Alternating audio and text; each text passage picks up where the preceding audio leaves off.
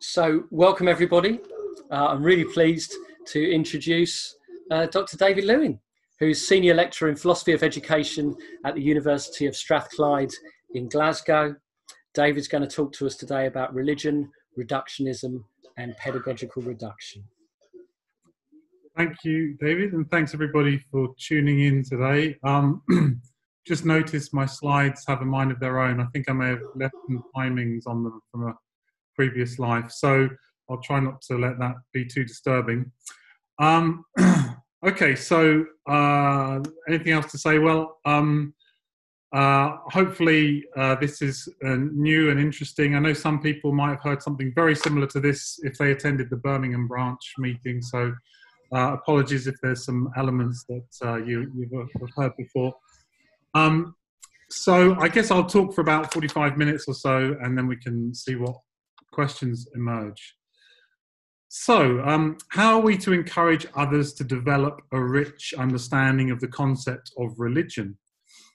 How ought we to teach children about complex and diverse religious traditions in an age of religious pluralism and multiculturalism, as well as conflict and misrepresentation. What is involved in the selections and simplifications of religious traditions for educational purposes? And how do these generalizations rely on a general construction of religion? How are these selections and simplifications justified? Can reductive representations such as a world religions paradigm really offer a balanced view of our diverse religious experiences or traditions? Or do they distort and misrepresent? So I want to address these questions by developing a theory of, of what I'm calling pedagogical reduction, um, contrasting an educationally constructive notion of reduction to what is often taken to be a problematic approach to understanding religion, uh, namely reductionism. How can an educationally constructive reduction deal with the dangers of reductionism? So I'm basically going to step through four uh, main steps uh, in, in the presentation. Uh, firstly, um, I'll define reductionism in general and raise the question of how much reduction is too much. Uh, then I want to elaborate a concept of pedagogical reduction, which in short concerns the way complex and wide-ranging phenomena are represented in simple forms for educational purposes. This thirdly leads to an exploration of how religious education exhibits particular kinds of tension and ambivalence in relation to pedagogical reduction. Finally, uh, leading to some theoretical and practical considerations around how uh, pedagogical reductions require the development of certain educational dispositions. Uh, specifically, I'm going to illustrate this through the concept of uh, pedagogical tact. So, firstly, then, reductionism. In the field of religious studies, reductionism has a long and checkered uh, history. Uh, we can broadly characterize reductive theories of religion as displaying two explanatory tendencies naturalistic and cultural reductionism.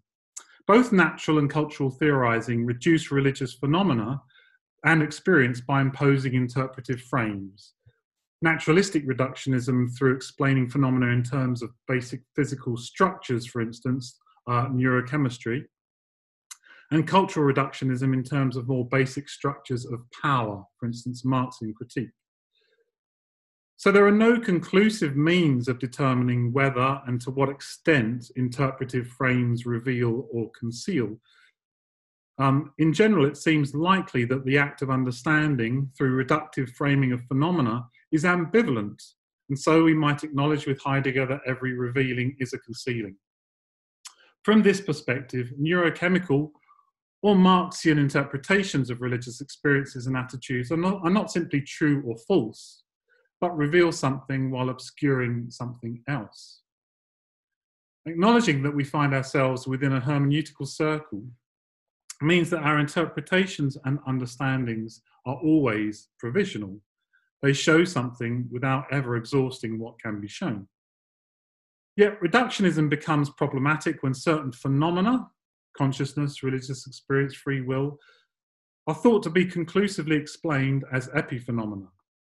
That the reality of the phenomena can be sufficiently explained by reference to basic constituent elements, uh, neurochemistry, or hegemony, and that the lived experience is illusory or is false consciousness. This kind of reductionism does not let the phenomena show itself as itself and has been roundly criticized by theorists, particularly within uh, phenomenology and hermeneutics. Um, but in the context of religious education, reductionism is evident in the arguably hegemonic dominance of, of what is known uh, as the world religions paradigm, which isn't the only uh, uh, a dominant uh, hegemony, let's say, um, there, but, but one that we all may recognize, which is a way of interpreting, representing, and teaching religion that emerged in the 1960s, particularly in the UK. As Cotter and Robertson have put it, the world religions paradigm typically includes the big five um, of Christianity, Islam, Judaism, Hinduism, and Buddhism. And moreover, almost always presented in that Abrahamocentric order, increasingly with additional catch-all categories such as indigenous or new religions included. So the world religions paradigm allows for a relatively stable representation of religion in the face of pluralism and multiculturalism, but at what cost? Scholars of religious studies have sought ways to develop broader understandings of diverse religious traditions, expanding the discipline of religious studies well beyond the constraints of confessional theology. And some have interpreted the world religions paradigm as broadening the previously hegemonic and univocal confessional approach taken by religious educators.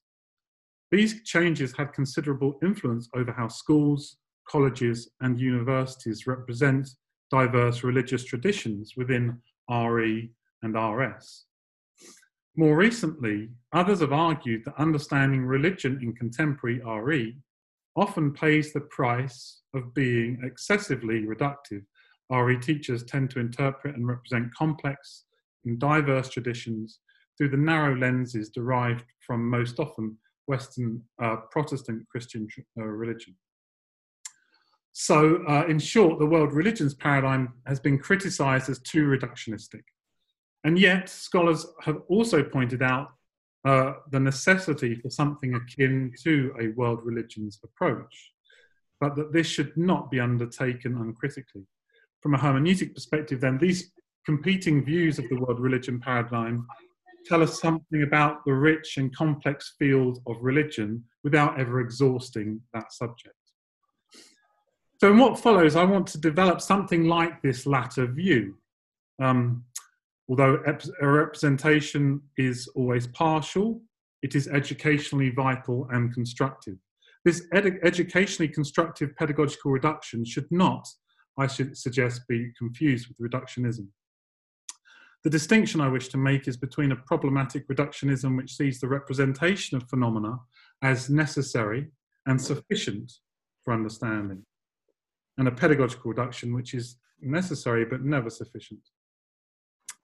So I believe that this distinction is particularly significant for RE because the content of RE can often be oriented to something that ostensibly at least exceeds representation.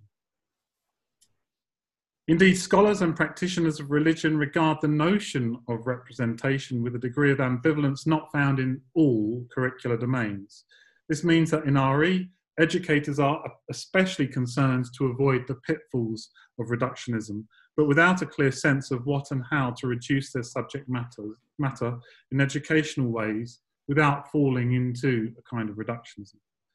Although I do not claim to offer substantive criteria for determining reduction, distinguishing sorry, reductionism and pedagogical reduction, my argument unfolds some conceptual resources to, designed to help us reflect on uh, and articulate this, and even practically enact this distinction.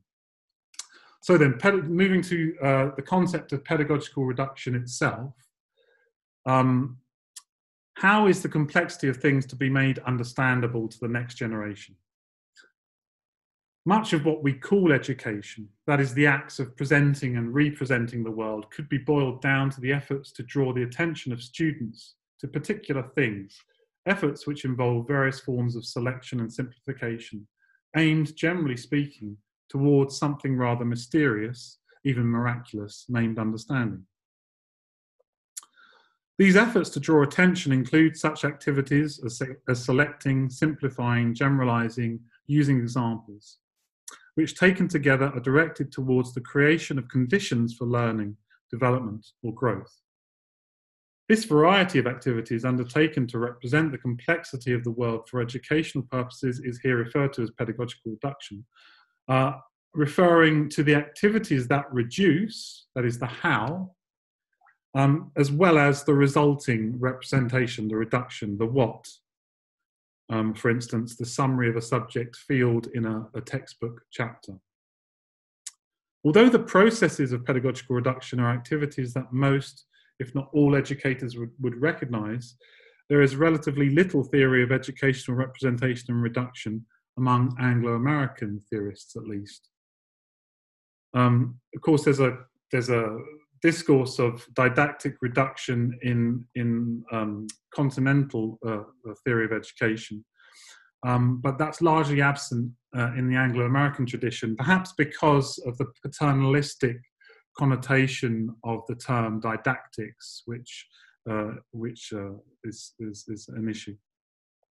Although criticisms of the particular forms that pedagogical reductions take are appropriate, my approach here affirms the intrinsic value of examining the general structure of, of reduction itself. I seek to explore the concept of pedagogical reduction primarily in descriptive terms, that is, without engaging immediately anyway in normative critiques of the validity of certain reductions. So, this is not, of course, meant to suggest that those critiques are not significant or not worthwhile, of course, critical theory is of vital significance here, um, but I do want to say that before we get into critique, we have to have a, a, better notion of what it is that we are critiquing. So it's not the case that theoretical discourse around pedagogical representation or reduction is, is lacking, but that such theory tends to move directly to forms of critique. Progressive and critical uh, pedagogues are prone to focus analysis on normative questions of the failures of the representation uh, or from critical analysis of whose interests govern the pedagogical representation and how we should avoid, for instance, constructing inauthentic educational realities disconnected from a putative real world. For instance, a hermeneutics of suspicion is applied uh, to the interests that govern the structure and content of textbooks, as a classic example. Um, so critical attitudes are surely appropriate, um, particularly in adult education. Um, but I basically want to say that a more general theory of pedagogical reduction is important to establish its appropriate nature and scope. So understanding the pedagogical practices uh, as both literally and metaphorically fencing off experiences, and here uh, an image of a Glasgow school illustrates that, or at least bricking off. Um, so fencing off uh, or, or suspending temporalities of instrumentalism within school. That's a, a phrase taken from Masschelein and Simons. So understanding those practices can help educators uh, to theorize as well as practice pedagogical reduction well. I wish to highlight the specifically educational questions uh, here uh, in relation to pedagogical reduction. So, although the concept of reduction describes conditions of constraint, of limiting the structures, of selection and simplification, as well as the literal constraints of space and time that classrooms and timetables uh, enact, it is also generative or productive, since these constraining conditions simultaneously bring into view. To borrow a metaphor from Robert Macfarlane, uh, the reduction is understood less as a perimeter that restricts, but an aperture, a space through which the world can be seen. Etymologically, to reduce, to educe, to educate, all connote drawing and bringing something out. Uh, by drawing attention, education is the generative reduction of the world, which draw, draws out through constraint. This emphasizes the verbal process, but I also want to keep in mind that reduction is a helpful term for the objects that result from the process. And maybe textbooks are the uh, paradigmatic form of pedagogical reduction. Um, since here the subject field is fenced off, condensed, and simplified for the development of understanding. Uh, but it's not only through texts and images that representations are, are deployed. Museums, galleries, exhibitions use light um, and space in particular ways to draw attention to certain things with a pedagogical intention.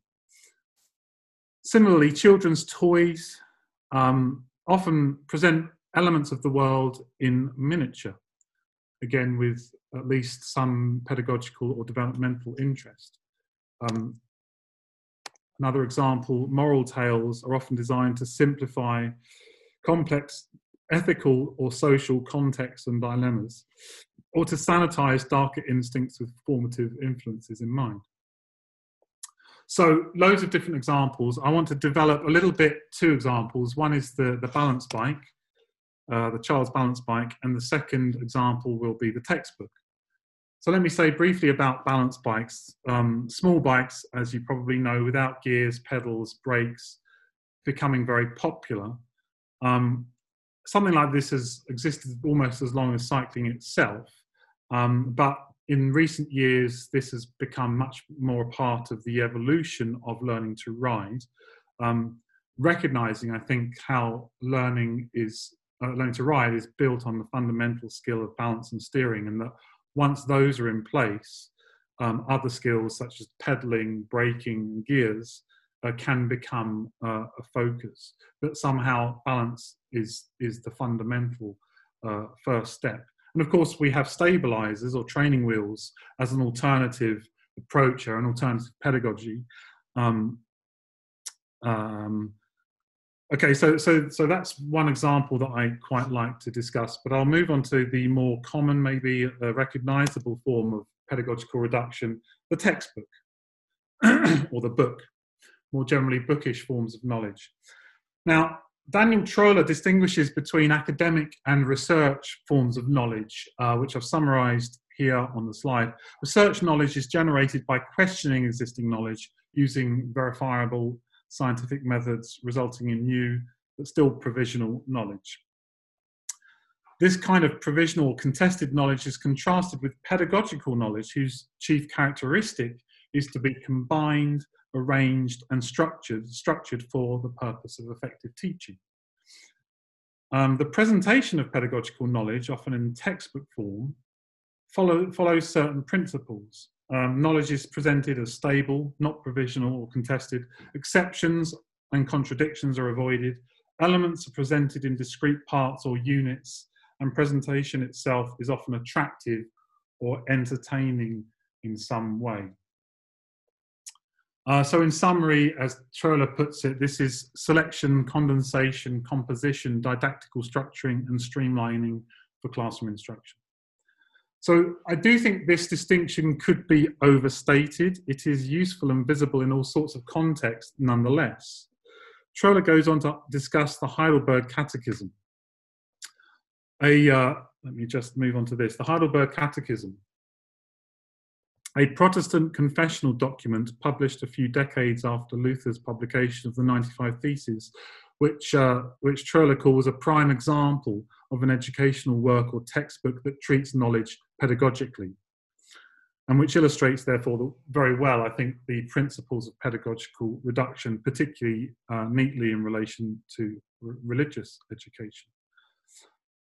Um, so, uh, the Heidelberg Catechism is said to have been the most popular text of the 16th century, at least in the Western world.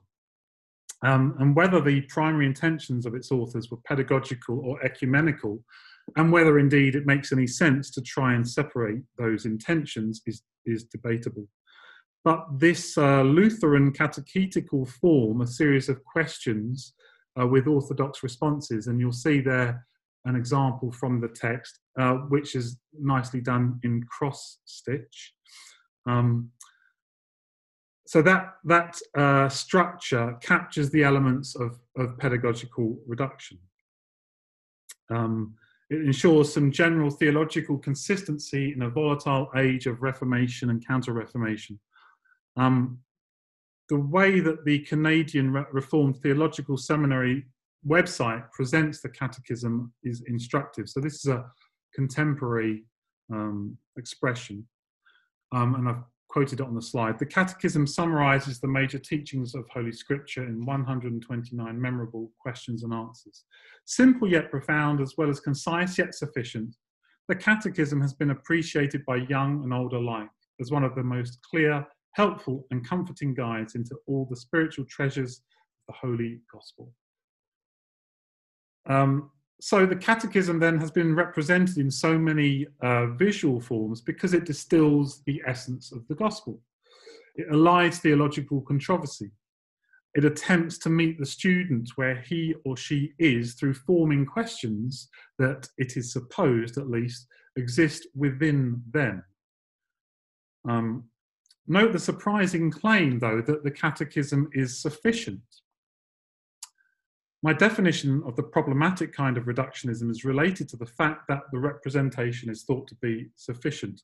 In general, sufficiency refers to the idea that nothing else is required, that the account is complete.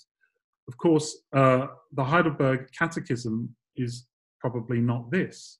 It is clear that reduction is not a substitute for the Bible, um, as the as the website would go on later to say, the Catechism is, is not sorry the yeah the Catechism is not the replacement of Scripture.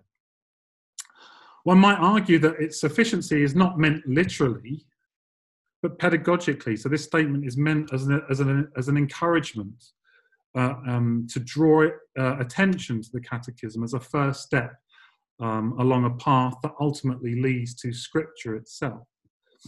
But this raises the thorny issue of the relation between representation and what is represented, not only in RE, but more generally. After all, is not the reductive model of the physical brain only that, a model, rather than the thing? We are always working within the realm of representation, it would seem. Uh, it would also seem that the initial definition of reductionism requires more analysis a wider discussion of the nature of scientific reductionism is not something I'm going to get into now. Um, but the form of the Heidelberg Catechism suggests that something pedagogical is indeed intended, that scripture is itself complex, open to varied interpretation and risking heresy, and perhaps, in a certain sense, inaccessible. But with the idea of making a pedagogical reduction of scripture, we are faced with tensions. does the reduction misrepresent? Isn't it preferable to present the stu- students with the uninterpreted primary text? Aren't textbook reductions too often used to elide or defer the real encounter with the substance of the curriculum? Perhaps because we think too little of students or too much of ourselves as, as educators. Don't textbooks create an inauthentic scholastic reality don't textbooks make mistakes or often more, more, more, more dangerously perhaps, intentionally misrepresent the facts to suit ideology? While it may be tempting to oppose textbook or other reductions on these grounds, these concerns are not enough to eliminate the reduction in general, a point that's well illustrated by the textbook itself and its history. It has been widely argued that one of the key conditions that gave rise to the Protestant Reformation, and so the Catechism, was the printing press. Um, this period of transformation later led in 1658 to the publication of a key text in the history of pedagogical representation and reduction, um, uh, often understood here as the first textbook for children, uh, John Comenius's orbis sensualium pictus, the visible world in pictures. This text is important because it is arguably one of the last attempts to represent the whole cosmos, including things invisible, in a single pedagogical work. We might call it the textbook form of pedagogical reduction. Subsequent efforts towards encyclopedism had to confront the increasing challenges of a cosmos unmade without the binding force that is uh, an order of the great chain of being, and with the increasing knowledges brought into view by the new philosophers. As these complex changes unfolded, it has been argued that uh, they created the conditions for the early construction of childhood, constructions that themselves led to the need for the self conscious pedagogical reduction of the world. And it has been argued by Klaus Mollenhauer that at this point we see children not just being present to an adult world, uh, but um, that the world is self consciously represented to children by way of these pedagogical reductions.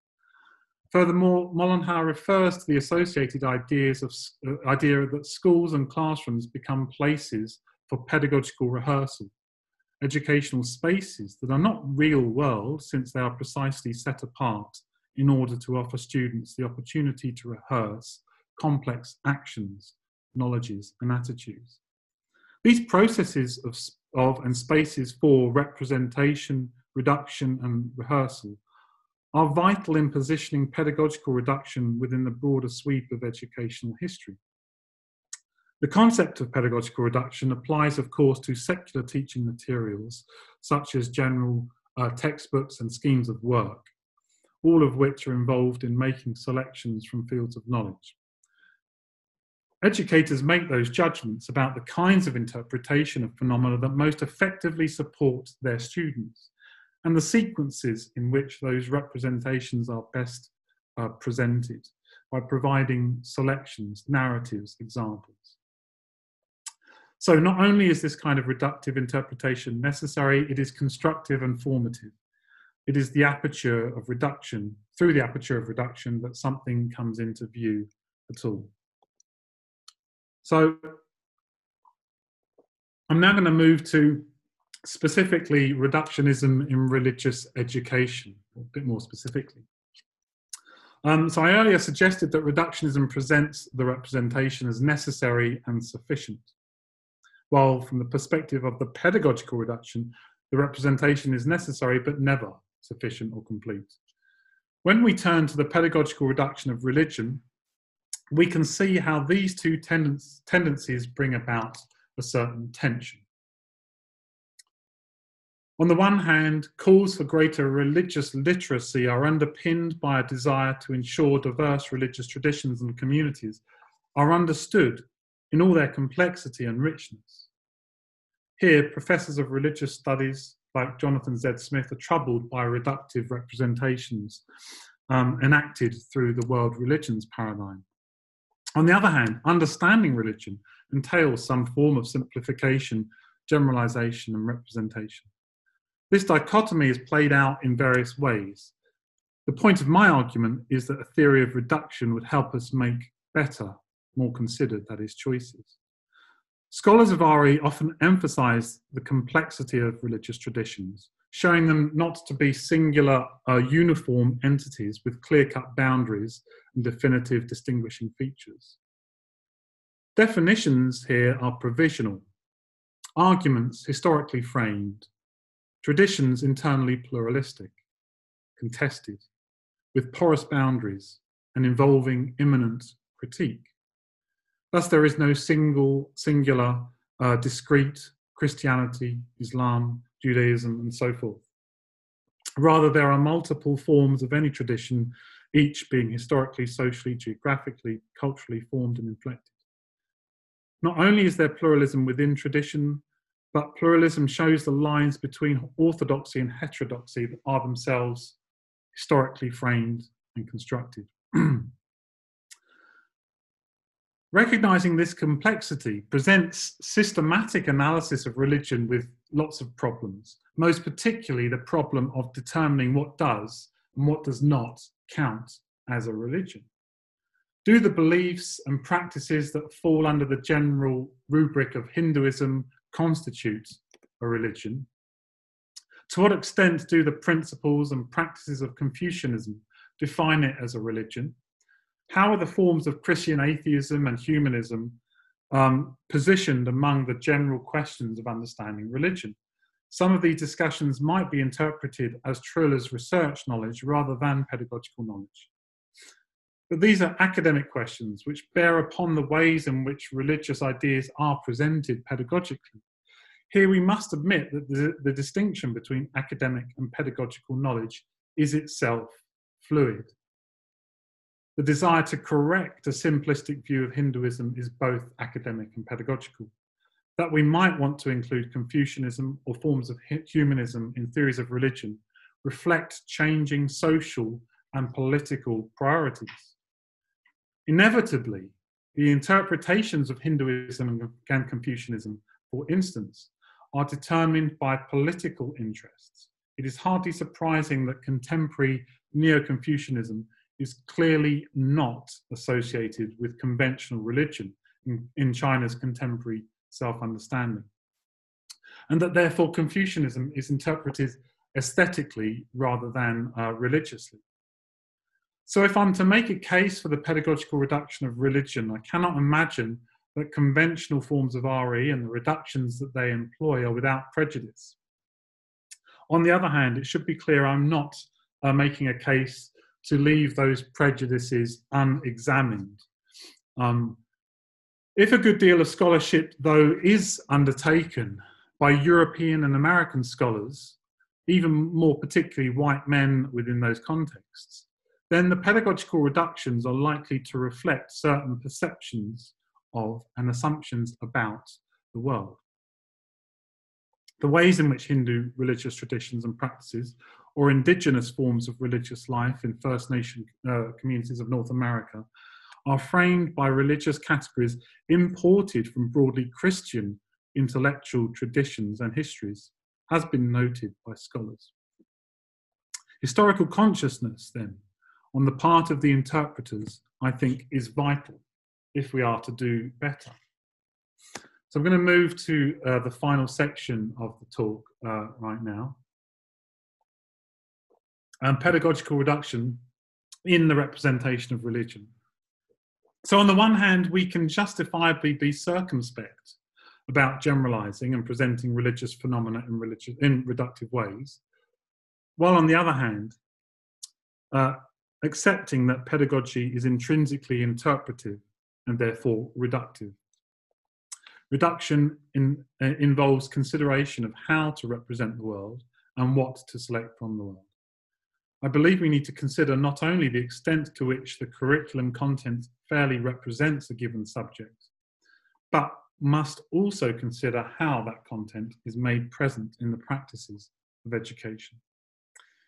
How are we to make judgments about the, the appropriateness of the reduction of religion?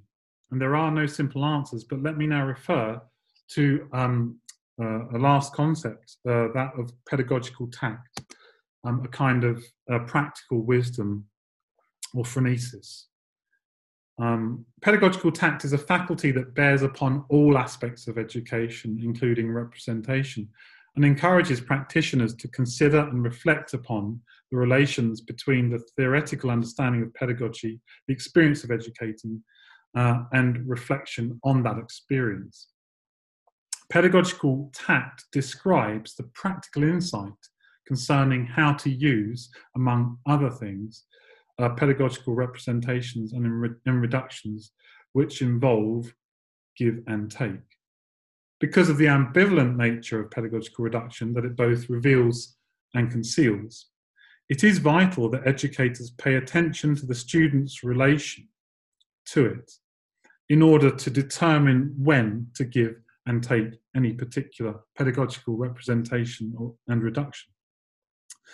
The practical emphasis of pedagogical tact means there can be no universal rule for its application, and therefore no universal rule for how to reduce phenomena or how to employ any particular reduction. Because educational representation involves the complex interaction between the conditions of learning set up by the teacher, which includes, of course, representing, and the particular approach, experience, disposition of the student. So the question of the accuracy of representation is incomplete where it does not consider also the disposition, capacity, nature of the student. Something that educators do, I think, all the time, more or less reflectively in their planning and practice. As kinds of mediation, representations can be understood as relational and are therefore always enacted within the complex practices of education. The idea of a complete representation is not only theoretically implausible, but fails to consider the practical relations of educator and student. The basic principle here is familiar, I think, to most teachers that good teaching entails all sorts of spatial, temporal, and curricular conditions, which also means employing the appropriate reduction at the right moment, taking account of all sorts of contextual factors, including dispositions of students.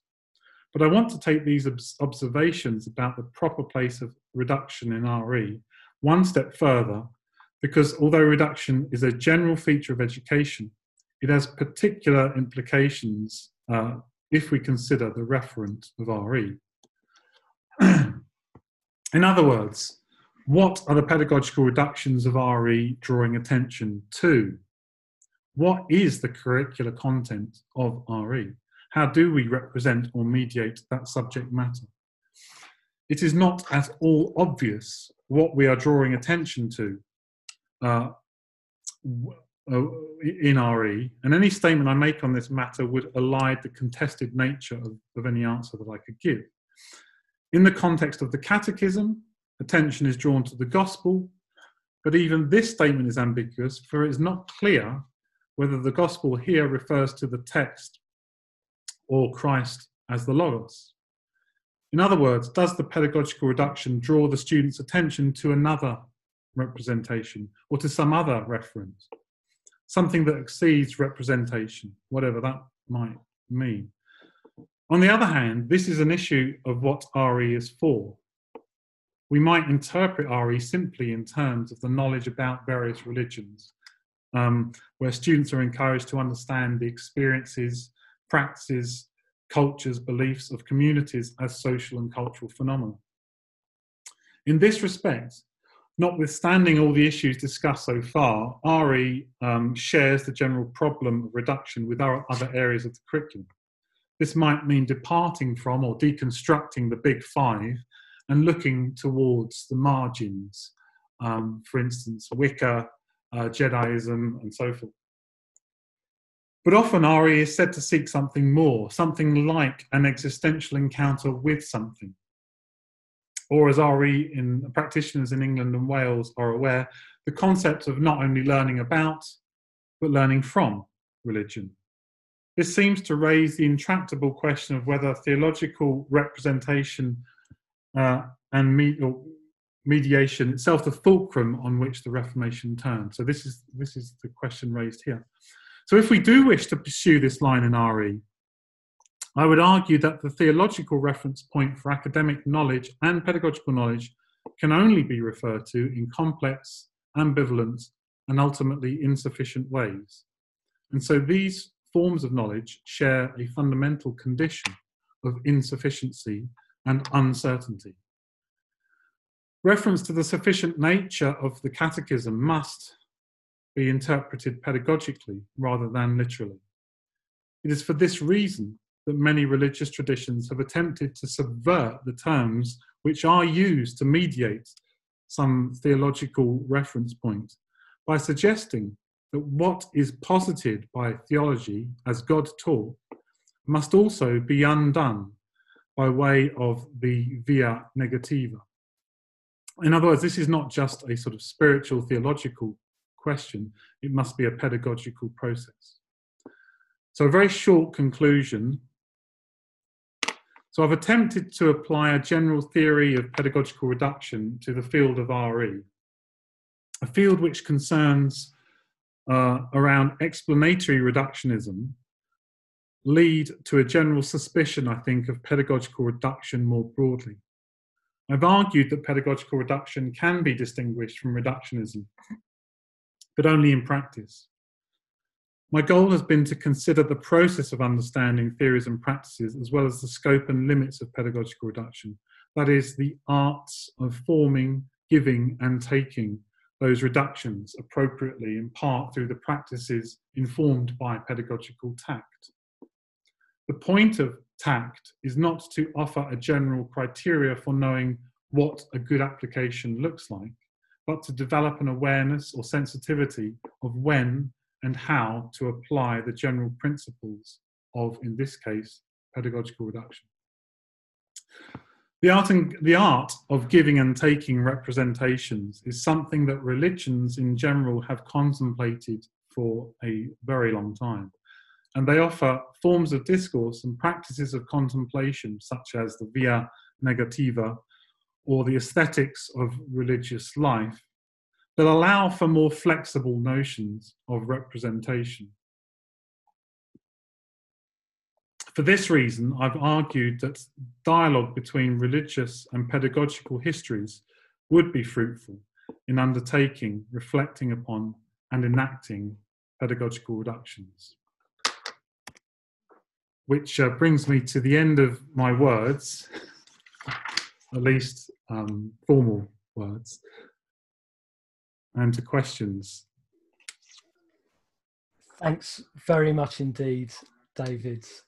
Um, there is a question already in the chat from Richard. I'm going to invite Richard in to ask that. Okay, uh, thanks, David. Thanks very much for that. Um, I guess the heart of the question is this notion of does simplification or simplifying require reduction and reductionism uh, in the pedagogically? I, I, guess from a physics teacher's perspective, uh, I might simplify an experiment for pupils to engage in it, uh, but actually I'm expecting them to engage fully in the process of experimentation, even if as um, peripheral participants in, in, in, in sense of not having the expertise in, in being experimental scientists.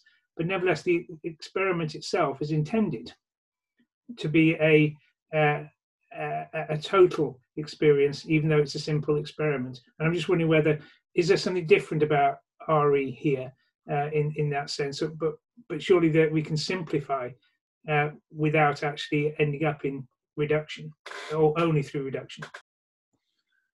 Uh, thanks, Richard. I mean, I, am wanting to use the term reduction uh, to to to characterize a range of activities that are undertaken um, with educational intention in mind. Uh, one of them, indeed, is simplifying, and simplifying can take many, many different forms.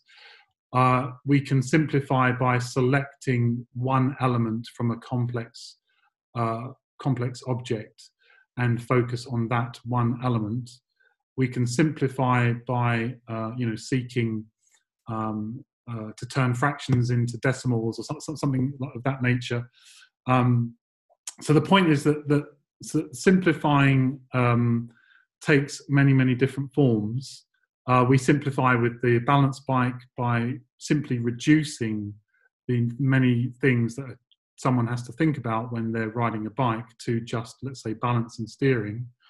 So, um, so I'm, I'm, I have in mind that that it's simply breaking. It, it is a, a term being applied to any process of of breaking things down. Um, and when we break down some phenomena in a science experiment to uh, illustrate something, there is, uh, uh, you know, there is a reduction going on in that sense. We're breaking, um, let's say, a prism. Let's use a classic example. A prism is, is broken down into elements of light, uh, or should I say, um, uh, light is broken down into its elements. Um, in doing that, we are uh, simplifying the world in certain ways so that different things can be seen. Uh, in that sense, I think it is a reduction. Um, it may be arbitrary if one would prefer to use a different term for it. Have I missed something? Maybe you could say a bit more about the experimental context. Okay, I, I, I, guess I'd mark a distinction between teaching something through experiment and getting students to do experiments so people to do experiments. So I, I was fortunate to be to be teaching in the, in the great investigative approach to, to teaching well before the present era, in which we, we would encourage students to, to plan uh, an investigation, an experiment, and learn through the process of experimenting on whatever it was, you know, how, how to get the, the, the best color coffee out of a, a particular form of filter. Um, as opposed to teaching, doing experiments uh, like um, blue flame, orange flame, standard year seven, to be able to show which flame is hotter, in which you're trying to you're trying to teach a scientific principle through experimentation. And I guess what I I can see how, in a sense, I'm I'm focusing on a particular scientific principle in the latter case. I want them to understand something about the way oxygen combines in a Bunsen burner in terms of the, the, heat uh, uh, uh, generated. But I, in the first case, as an investigation, I'm simply trying to um, reduce the, the level of complexity about an experiment. I'm not trying to reduce or focus on a particular aspect of what it means to conduct a scientific experiment. Okay, yeah. So in the first case, you are reducing the world, so to speak, into a particular element. You are you are setting something up. You are inviting the, the, the student in to see a particular thing. To you are drawing attention to a particular um, circumstance, um, and it, how how open and inquiry based that process may indeed be. There is still a sense of fencing off or or creating conditions or some some action undertaken by someone with some kind of let's call it pedagogical authority or um, who's making decisions on behalf of the student where to begin now where that goes and on what is seen is is open um, but the reduction involves the first step the the um, the drawing attention to a particular thing.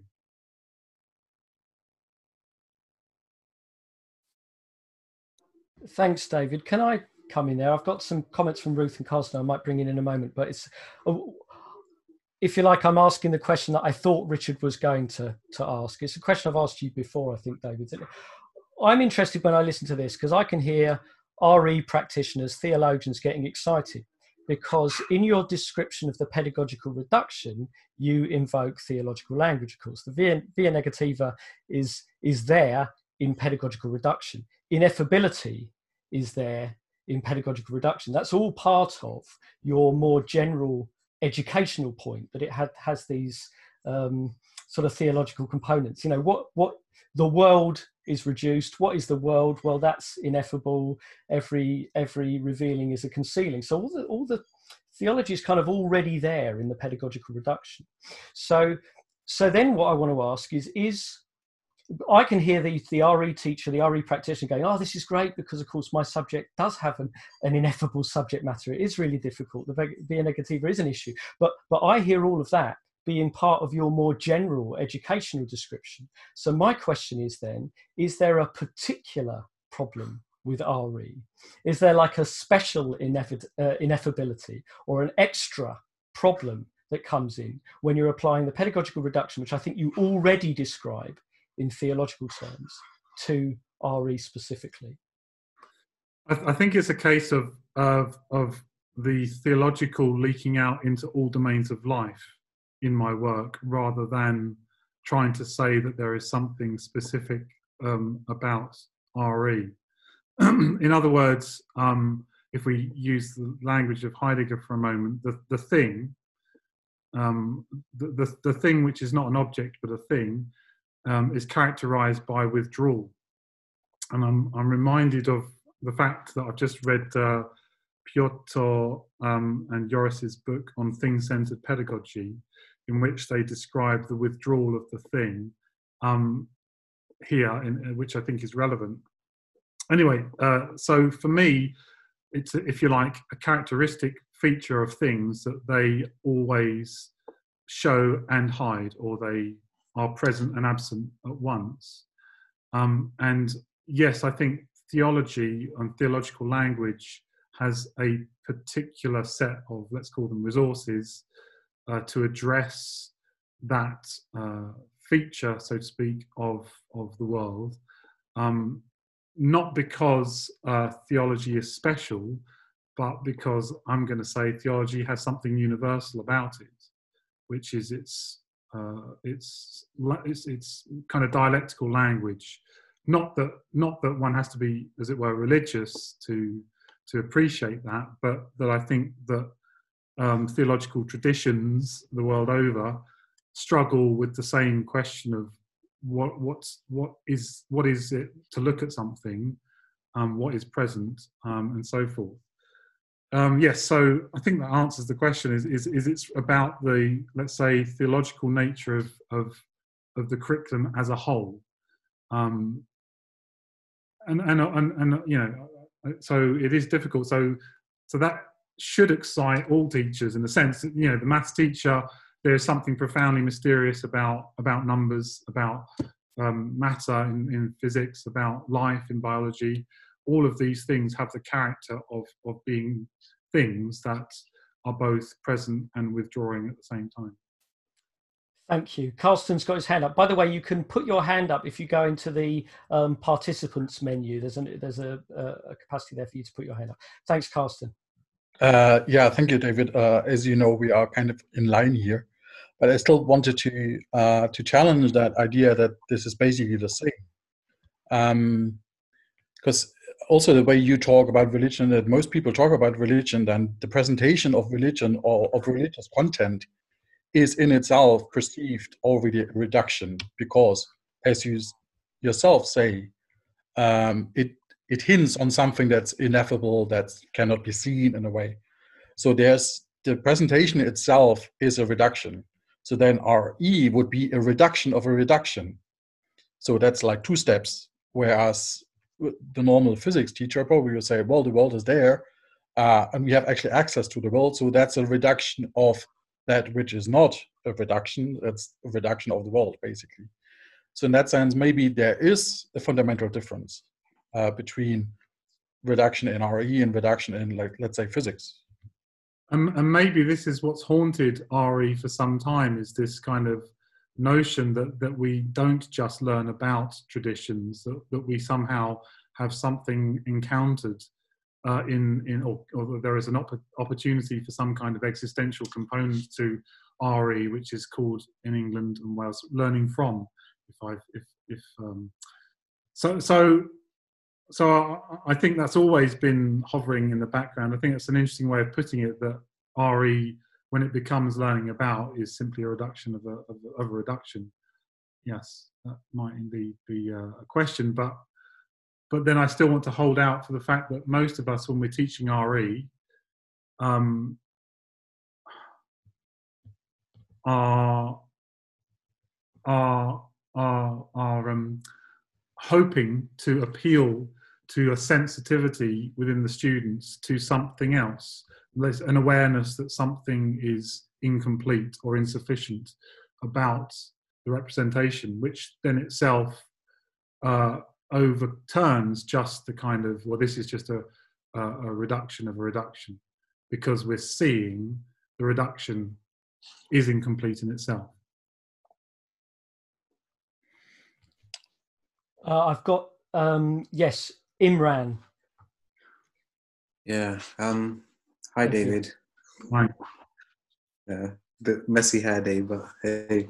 Um, so it it seems to me that in the um, in the reduction as a pedagogical approach to teaching world religions, you're really pointing towards a process that the teacher very much needs to engage in, which also requires an opening so, for example, if you want to teach about war and conflict and things like that, you might center on the concept of peace and then sort of reduce the whole idea only just to open it all back up again.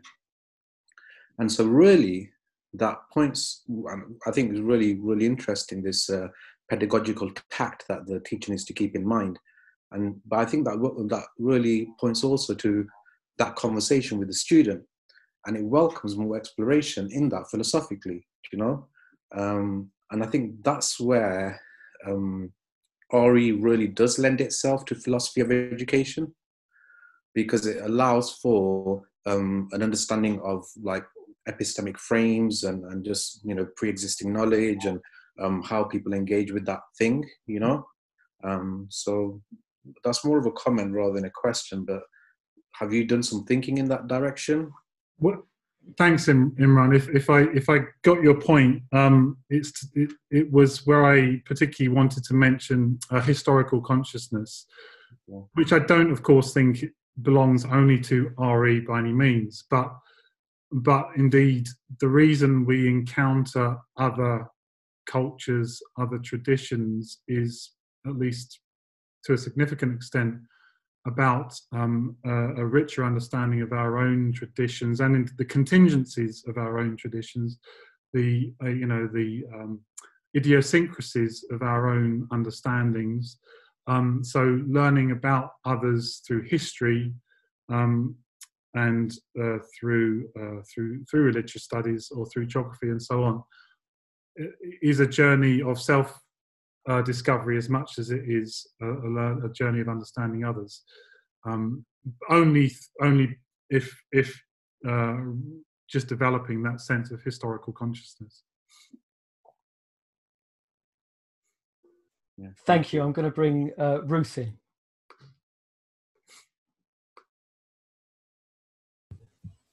Uh, hi, David. Thanks. My question is Have you thought about metaphor in your account? Because metaphor is a reduction, or could be argued to be a reduction, could be reductive. Um, and metaphors, as we know, have a huge literature, very interesting. They can be very sophisticated and nuanced, as in po- poetic poetry, or they can be quite cliched so I'd be interested to know if you've thought about that. Thanks, Ruth. Um, yeah, um, absolutely. I think there is uh, a very interesting link here with metaphor, um, and I think it's it's it's it's it's it speaks uh, about the uh, ambivalent nature of reduction in the sense that a reduction is, um, as I used the phrase from, uh, from Macfarlane, is an aperture. It's a way of seeing that opens up, and you might say it expands. It expands our view.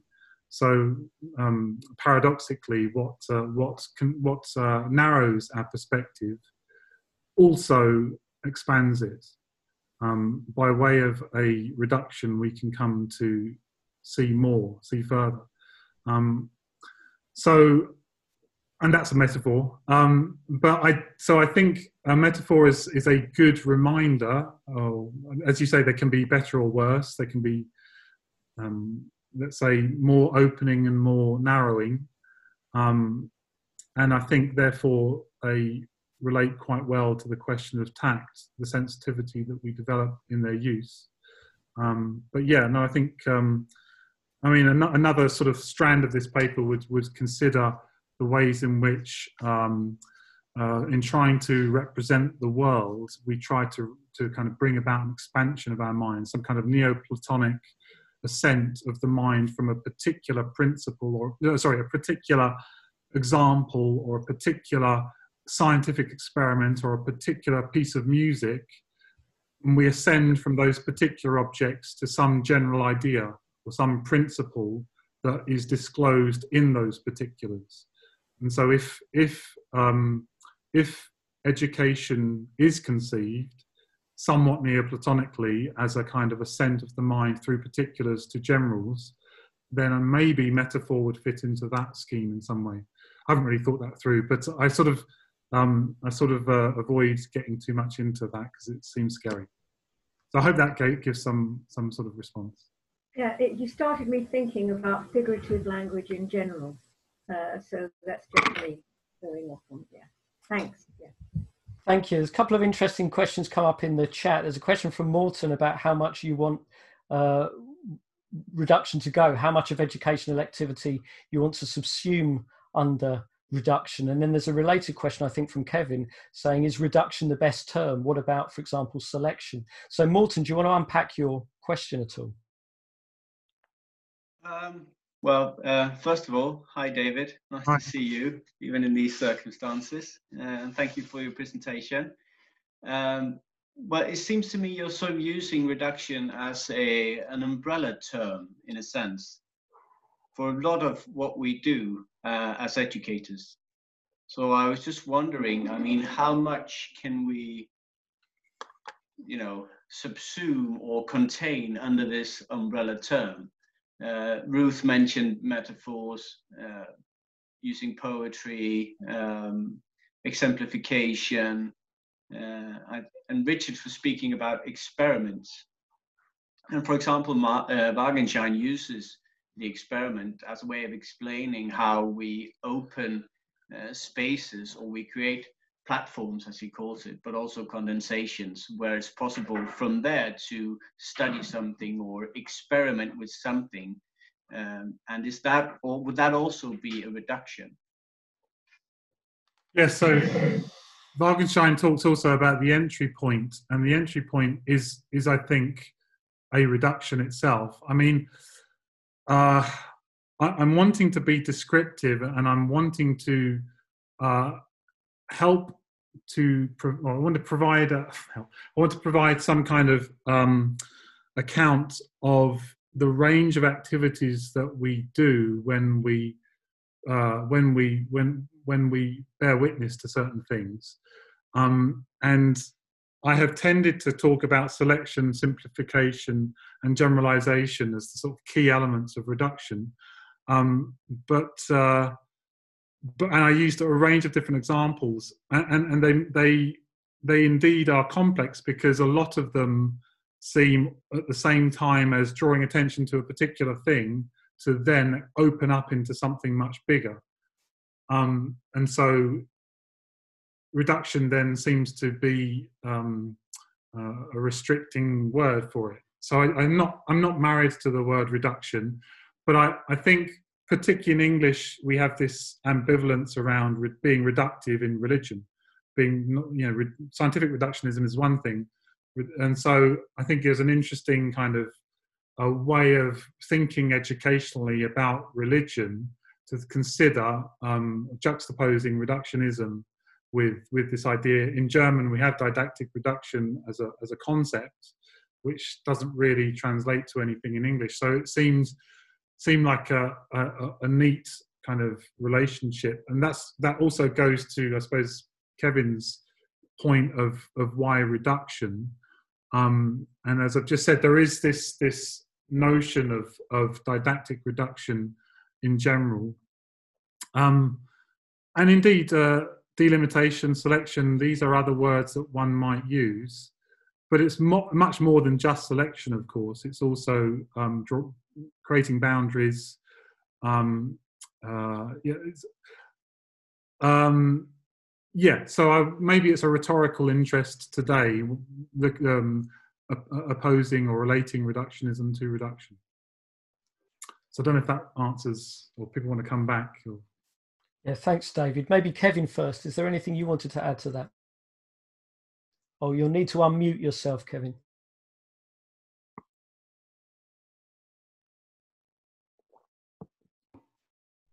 I can do it. I've done it for you. Yeah, do please. Uh, thanks, thanks, Dave. That was very interesting, David. But right from the time I read your abstract, I was a bit concerned about the term reduction. Now you really answered my question. I think that it would perhaps be less contentious and to use a term like selection or delimitation with all their limitations also.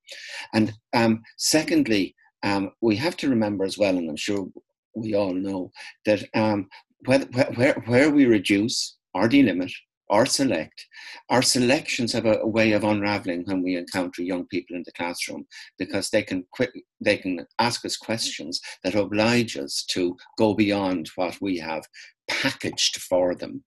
And one interesting area where I think that you might explore if you're t- when you're taking this further, maybe for publication, is what happens in France, where religion obviously is not taught, but um, it is mandatory to unpack religious, explain religious terms when they arise, for instance, in history or in, in literature. And it's very hard to delimit the kind of unpacking. And this was going through my mind the whole time. I said, wow, once we start, for instance, take George Herbert's poem, The Collar, I struck the board and cried no more, I will abroad. That would take an awful lot of unpacking. And you've got me thinking anyway, David, thank you. Thanks, Kevin. Um, I mean, I think certainly within this presentation, um, um, there is a, a, an emphasis on the role of the teacher, on the on the authority, so to speak, the responsibility of the one who who does those, who makes those selections, who represents the world, uh, to uh, to a next generation. So there is definitely um, a sense that there is a step taken first.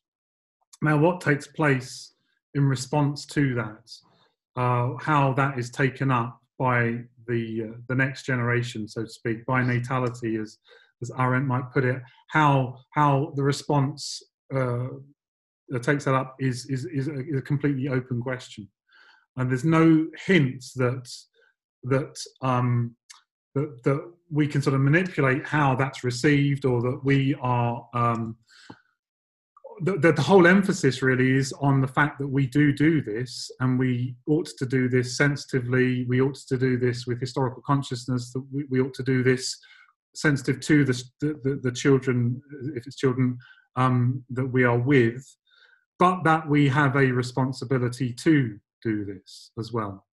Um, and of course, I'm wanting to be slightly provocative with the concept of reduction, particularly in reference to reductionism. And I want I want it to jar slightly that people think, oh well, that's that sounds bad, um, and just to draw out the kind of constructive uh, foundation, I suppose, of showing.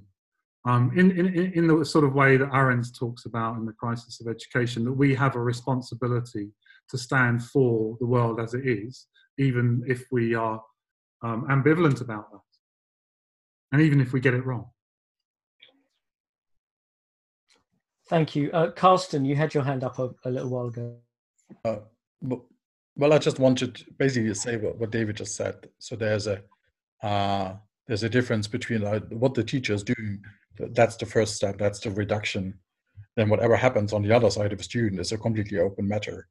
So all this like widening out and um, making it bigger again, or taking that and discovering the world from here. So that's that, that is the second step.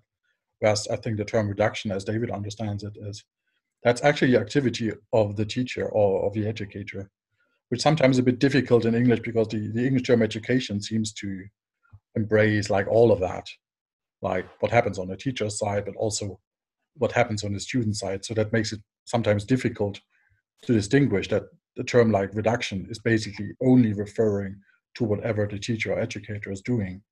Uh, and then the student may take that take takes the example and then generalizes maybe from here finds the general law or takes the metaphor and discovers the world for, within this metaphor uh, but the activity of reduction that goes into creating the metaphor or choosing the metaphor to present it to the student that is the teacher's activity and that's a reduction that's basically well david already said that kind of yeah i agree good, good.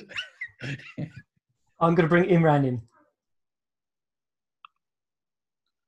So uh, Ruth will be happy to hear um, as well that I've got a metaphor. um, it's for your um, reductionism and opening back out and all of that. Um, in my head, I've got the picture of uh, in India it's the harmonium, but I think in the West it's the accordion which makes a sound as you reduce and also as you open back up. Um, and I think what you're also doing is really calling in the teacher as the player of that accordion or harmonium, you know. Um, and of course, how the student receives that music is is part of the art of education.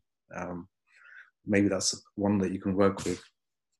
Thanks, Imran. Yeah, I mean, it's definitely the case that uh, if if if we if we want to distinguish education from learning, one way in which we can do this, of course, is to talk about the activities of the teacher intending to educate as education, and then what happens, so to speak, within the student as as um, the learning that may or may not happen, and, and the relation between those two things um, is is a bit of a mystery.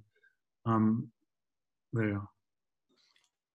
Thank you. Um, can I can I perhaps press press on Kevin's point a little bit back in in in response to to how I uh, to how Carsten summarised you, David, because I I, I, heard you, you didn't unpack it very much, but I heard you talking about pedagogical tact, you know, the, the movement towards and the movement away, you know, that, that to and fro engagement. And the way Carsten summarized you just then, he, he, he seems to suggest to me that the reduction is a kind of once for all. You know, the teacher plans a reduction, then delivers that reduction in the classroom, and the, and the student takes it and runs with it. And of course, the to and fro, the tact implies, uh, you know, a feedback and a constant transformation of that relation. It seems to me that part of the point Kevin was making is that the, you know, once this goes out there to the students, it, it sort of refuses to stay in any kind of frame that you might want to put it in. So if you choose something as an exemplar of some uh, general point.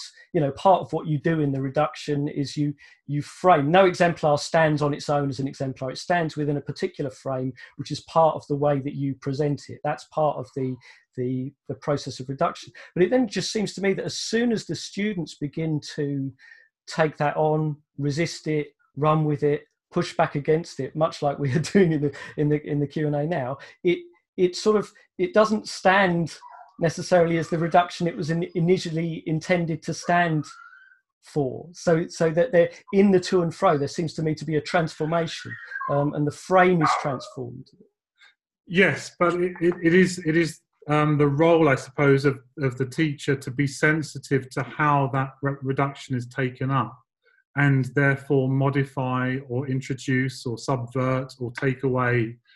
Um, so I mean, I was I was thinking about the fact that I I've been doing yoga these last few years, and when you first do yoga, you learn to to do certain things with your arms and your legs, and once you've learned to do certain things with your arms and your legs, that that becomes really beside the point, and your teacher will teach you something completely different, but it's it's a it's the same it's it's uh, addressing um, addressing the same journey, so to speak, but sensitive to and now a new level, so to speak, a new perception that you are able to um, to to see now that you have some basic understanding of the posture.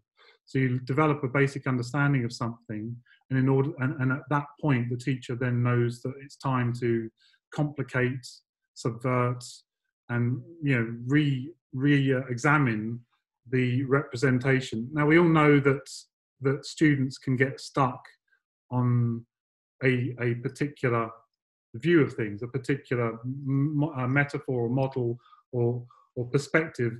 Um, we, the best student that we teach is perhaps the one who knows when to read the textbook and when to, you know, put down the textbook and and and go beyond the textbook, so to speak. But we don't just go beyond the textbook just like that. Um, so, so the art of pedagogical tact, I think, addresses the ways in which the teacher is active in reshaping the pedagogical reduction in response to the ways in which the student takes up uh, the particular understanding or develops the particular understanding. Thank you. Uh, I'm going to bring Sean in.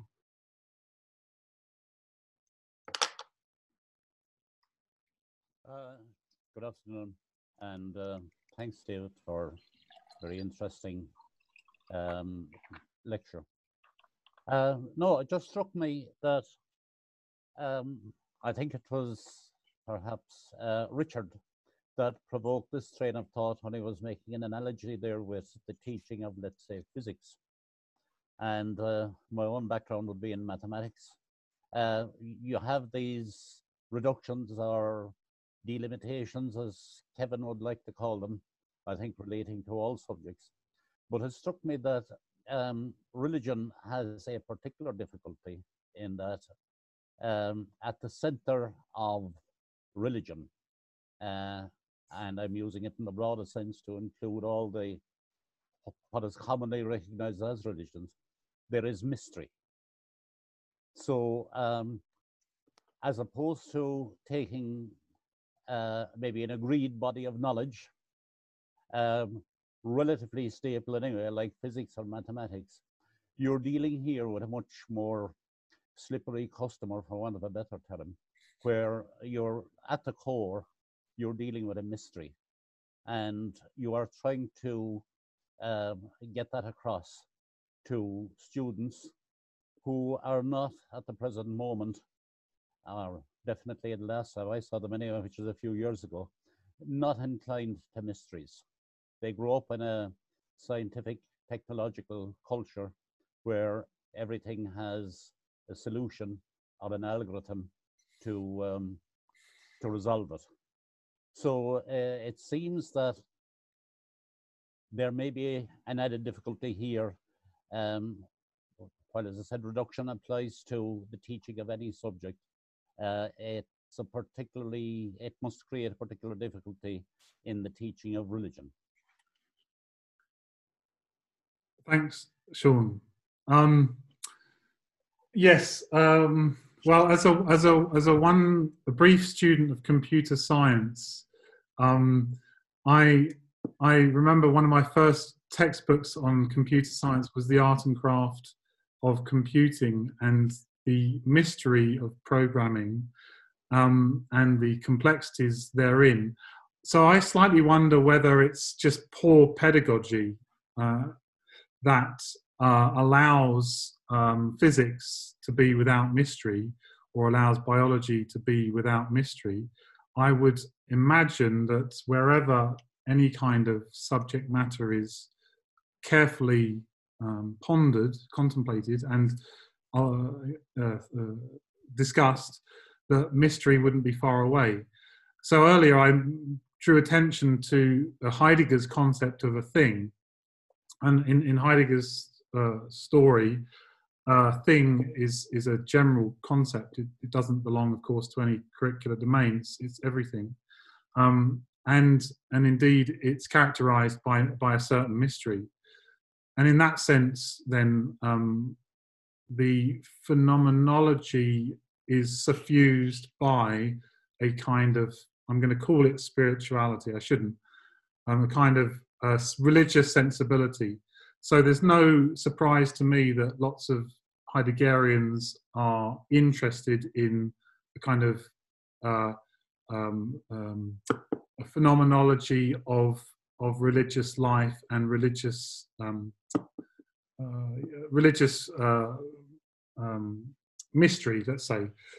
Um, in other words, the, the concept of mystery does not belong, I don't think, to religious studies. It may it may be, of course, that RE um, is more self-conscious or more deliberate in its reflections upon mystery than physics or, or other subject areas. But I just hope that, that teachers in every subject are able to draw attention to mystery. Thank you. I've got a little cue now, but I'm going to bring in Morton first because I think this links to where I wanted to come back to you uh, earlier on. Morton. I just uh, the example you gave with uh, with yoga, uh, where you know we you, you explain the teacher as starting with simple movements of the body, and then once you're initiated into simple things, you can move on to the more complex and gain more understanding. I think that would, um, uh, in a sense, betray what you want to do with with your ideas of pedagogical reduction because I don't think we should consider it in that sort of systematic and chronological way. Rather, pedagogical reductions or exemplifications function, as I see them at least, or should function as ways of opening a subject matter for the pupils so that they can become interested and not just fall off somewhere because like me they can't get their legs into the proper position in yoga to get started in the first place so, so there should be some kind of, as we mentioned before with Wittgenstein, an, an entry point, and the pedagogical reduction functions as, if they work, entry points. Yeah, I'm. I'm not sure I understand the the the problem with the, the yoga example. It's the it's the activity of a teacher to show something, and when there is um, uh, an interest in in in that demonstrated through posture that, that then then uh, new possibilities become available so i don't understand the problem with that example yeah, I'm, I'm going to come in there because I, I, like it more when you put it that way, in response to Morton. But but earlier on as well, you you did fall back into basic and complex. You know, we, we can't necessarily go there straight away. We have to go through other things first. Um, and I'm I'm not sure that I'm not sure that is always the case. I I, I wonder if actually that is you slipping sometimes into a more cognitive way of looking at things. Um, and forgetting that kind of embodied you know, which is more about directedness and attention and enticement.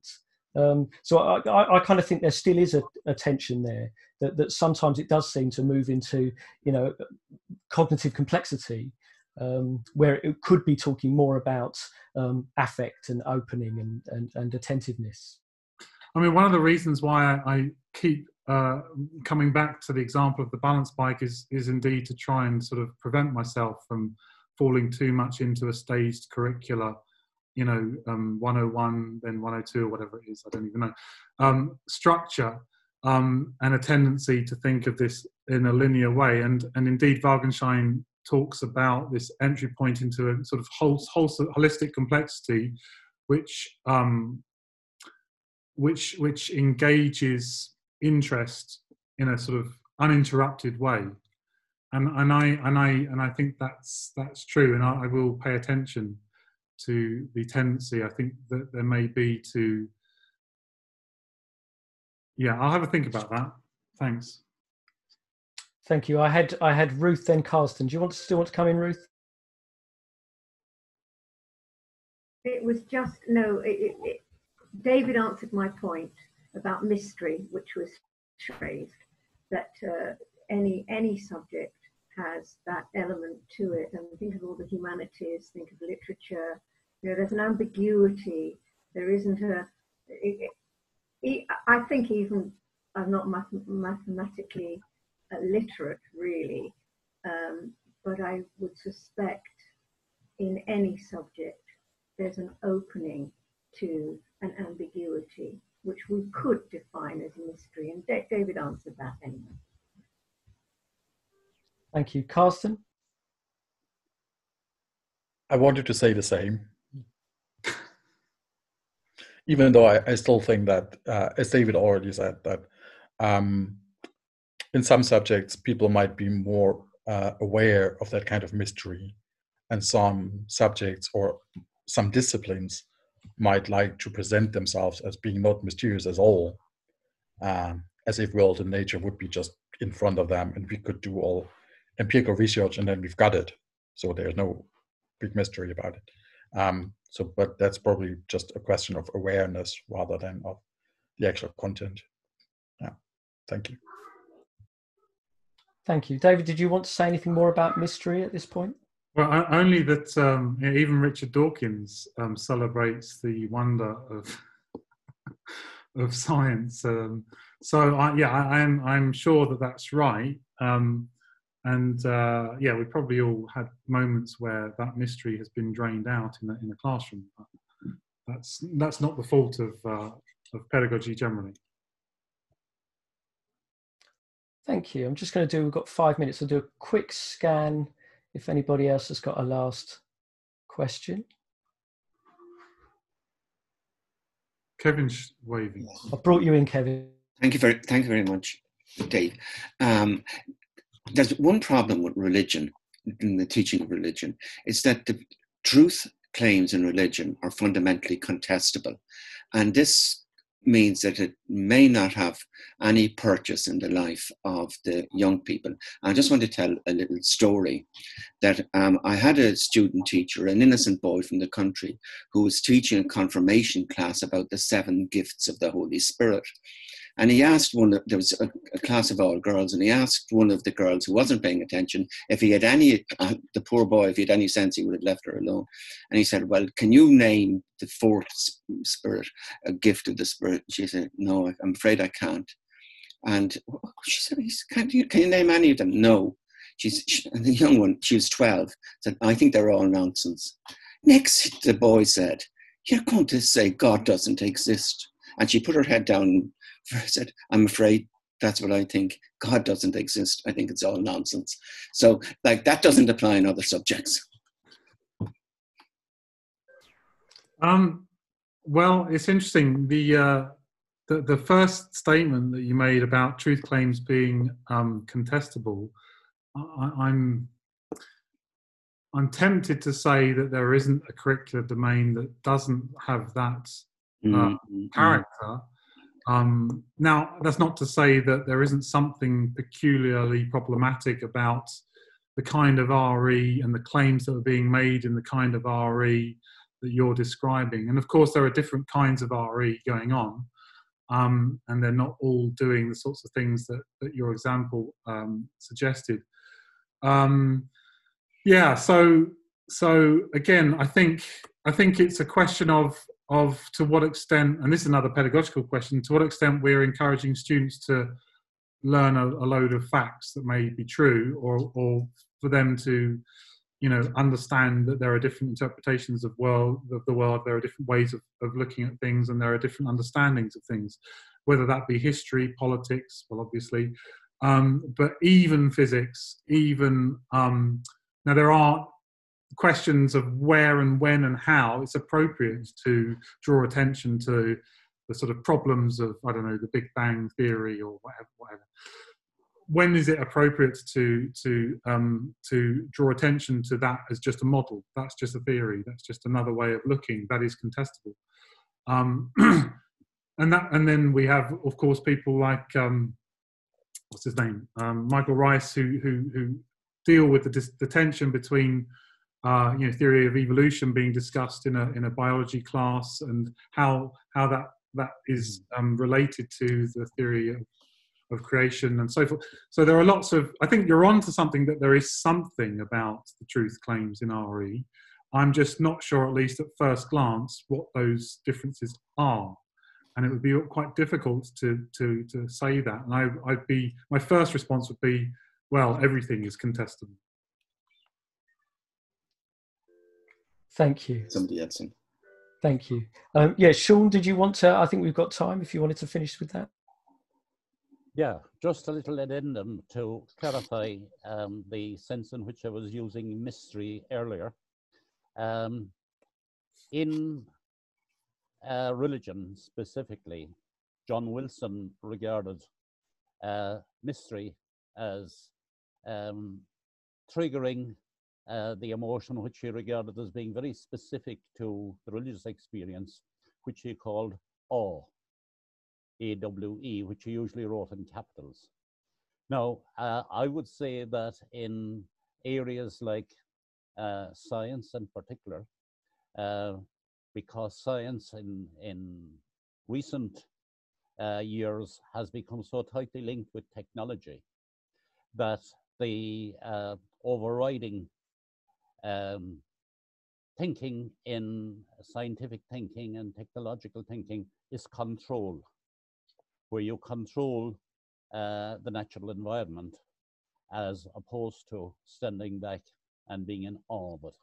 So uh, that to me is kind of the the delimitation, to use Kevin's word, between um, mystery as experienced in religion and mystery um, with a small m as experienced perhaps in some of the other subjects as they're understood at the moment you can find exceptions that. I think you have, um, uh, to think, a guy called Brian Swimme, who wrote this famous book about the universe as a green dragon, where he's a cosmologist. Uh, he adopts a, a much more almost religious approach to science. But in general, I think that would not be typical of the scientific culture aren't we in awe at our capacity to have a, a, a, PESGB seminar through the technological means of Zoom? Does this not make us uh, reflect on the awesome power of, of the modern age? I mean, in general, Sean, I think I, I, am sympathetic. I'm again not sure how I, I could uh, justify my sympathy for your view, but thanks. Thanks very much. I am going to stop it there. So thank you, David. That was a, a nice way to wrap it up. Um, thanks for sharing with that with us. A really uh, wide-ranging and challenging discussion. Thanks everyone for your contributions. There is uh, a PESGB virtual YouTube channel and a PESGB virtual podcast uh, and this will be available uh, on those channels in a couple of days. But thanks again, David, and thanks everyone for coming. Thanks, everyone. Thank you.